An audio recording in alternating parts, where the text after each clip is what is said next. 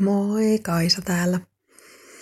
Tänään pohdin sitä, että minkä takia mun reisilihakset taas on maitohapoilla. Meni pitkän aikaa, että ne ei ollut. Ja sitten mä tajusin, että niin, mä oon nukkunut vähemmän.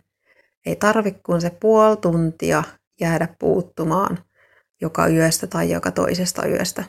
Niin se näköjään vaikuttaa jo jaksamiseen tosi paljon. Ei pelkästään siihen, että ajatus ei kulje, vaan myös lihaksiin. Se on mun mielestä aika hämmentävää, koska aivothan ne siinä unessa lepää, ei niinkään se keho, jolle pitäisi riittää paljon lyhyempi uni. Mutta kehon tasapaino näköjään vaatii sitä riittävää unta. Ja jäin miettimään sitten, että silloin edellisen kerran, kun mä vähensin moneksi viikoksi hiilarit aika lailla minimiin, niin silloinhan mulla poltteli jalkoja, varsinkin just reisilihaksia portaita kävellessä ja pyörällä ajaessa, niin tosi voimakkaasti, mutta en muista, kuinka paljon mä nukuin silloin. Että olisiko se silloinkin johtunut ihan vaan siitä unen puutteesta se elektrolyytti epätasapaino, joka saa happoja kertymään lihaksiin. Varmaan tollastakin asiaa on tutkittu joskus jostain näkökulmasta voisin kuvitella, mutta mulla on nyt vaan henkilökohtainen yhden, yhden henkilön näkemys tähän aiheeseen. Ja miten mä sitten pää tiedän, että uni vaikuttaa? No sen takia, koska mä vaihtelin tänä aikana jonkun verran ruokavalioa, eli ruokavalion sisältämiä hiilihydraatteja, proteiineja ja muita tärkeitä ainesosia, eikä se vaikuttanut se ei vähentänyt siis mikään muutos reisien polttelua, eli hiilihydraattien lisääminen ei auta.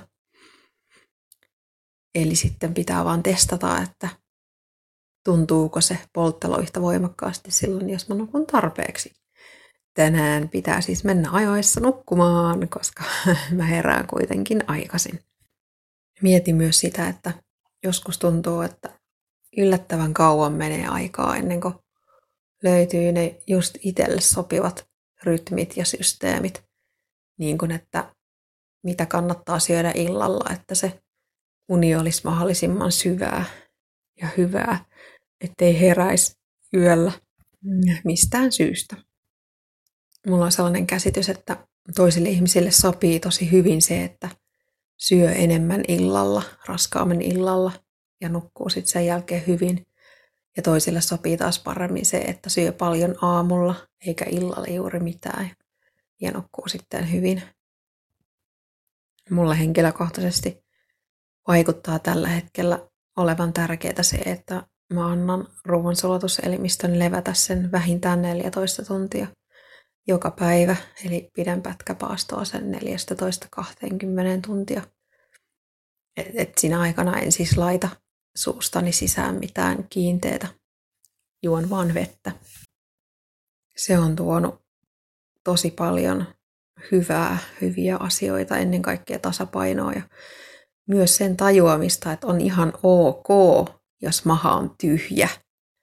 Että se, se, että maha on tyhjä, ei tarkoita sitä, että olisi nälkä, vaan vaan sitä, että maha on tyhjä.